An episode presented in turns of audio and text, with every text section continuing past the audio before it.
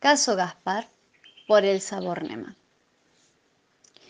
Aburrido de recorrer la ciudad con su valija a cuestas para vender, por lo menos, 12 manteles diarios, harto de gastar suelas, cansado de usar los pies, Gaspar decidió caminar sobre las manos. Desde ese momento, todos los feriados del mes se los pasó encerrado en el altillo de su casa, practicando posturas frente al espejo. Al principio le costó bastante esfuerzo mantenerse en equilibrio con las piernas para arriba, pero al cabo de reiteradas pruebas, el buen muchacho logró marchar del revés con asombrosa habilidad. Una vez conseguido esto, dedicó todo su empeño para desplazarse sosteniendo la valija con cualquiera de sus pies descalzos. Pronto pudo hacerlo y su destreza lo alentó.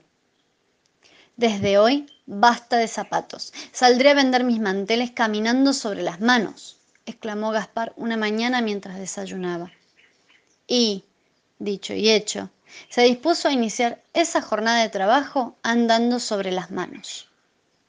Su vecina, que barría la vereda cuando lo vio salir, Gaspar la saludó al pasar, quitándose caballerosamente la galera. Buenos días, doña Ramona. ¿Qué tal los canarios? Pero como la señora permaneció boquiabierta, el muchacho volvió a colocarse la galera y dobló la esquina. Para no fatigarse, colgaba un rato de su pie izquierdo y otro del derecho la valija con los manteles, mientras hacía complicadas contorsiones a fin de alcanzar los timbres de las casas sin ponerse de pie. Lamentablemente, a pesar de su entusiasmo, esa mañana no vendió ni siquiera un mantel. Ninguna persona confiaba en ese vendedor domiciliario que se presentaba caminando sobre las manos.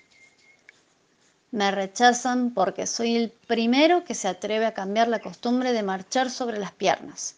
Si supieran qué distinto se ve el mundo de esta manera, me imitarían. Paciencia.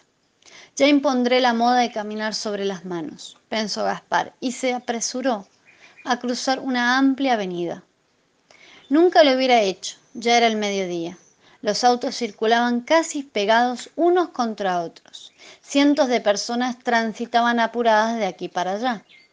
¡Cuidado! ¡Un loco suelto! gritaron a coro al ver a Gaspar. El muchacho las escuchó divertido y siguió atravesando la avenida sobre sus manos. Lo más campante. Loco yo. Bah, opiniones. Pero la gente se aglomeró de inmediato a su alrededor y los vehículos lo aturdieron con sus bocinazos, tratando de deshacer el atascamiento que había provocado con su singular manera de caminar.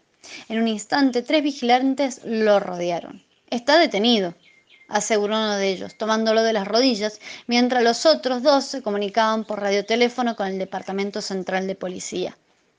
Pobre Gaspar. Un camión celular lo condujo a la comisaría más próxima y allí fue interrogado por sus innumerables policías. ¿Por qué camina con las manos? Es muy sospechoso. ¿Qué ocultan esos guantes? Confiese, hable. Ese día los ladrones de la ciudad asaltaron los bancos con absoluta tranquilidad. Toda la policía estaba ocupadísima con el caso Gaspar, sujeto sospechoso que marcha sobre las manos. A pesar de que no sabía qué hacer para salir de esa difícil situación, el muchacho mantenía la calma y, sorprendente, continuaba haciendo equilibrio sobre sus manos ante la furiosa mirada de tantos vigilantes. Finalmente se le ocurrió preguntar, ¿está prohibido caminar sobre las manos? El jefe de policía tragó saliva y le repitió la pregunta al comisario número uno. El comisario número uno se lo transmitió al número dos, el número dos al número tres, el número tres al número cuatro. En un momento, todo el departamento central de policía preguntaba, ¿está prohibido caminar sobre las manos? Y por más que buscaron en pilas de libros durante varias horas, esa prohibición no apareció. No, señor. No existía ninguna ley que prohibiera marchar sobre las manos, ni tampoco otra que obligara a usar exclusivamente los pies. Así fue como Gaspar recobró la libertad de hacer lo que se le antojara, siempre que no molestara a los demás por su conducta. Radiante, volvió a salir a la calle andando sobre las manos, Y por la calle debe encontrarse en este momento con sus guantes, su galera y su valija, ofreciendo manteles a domicilio. Y caminando sobre las manos.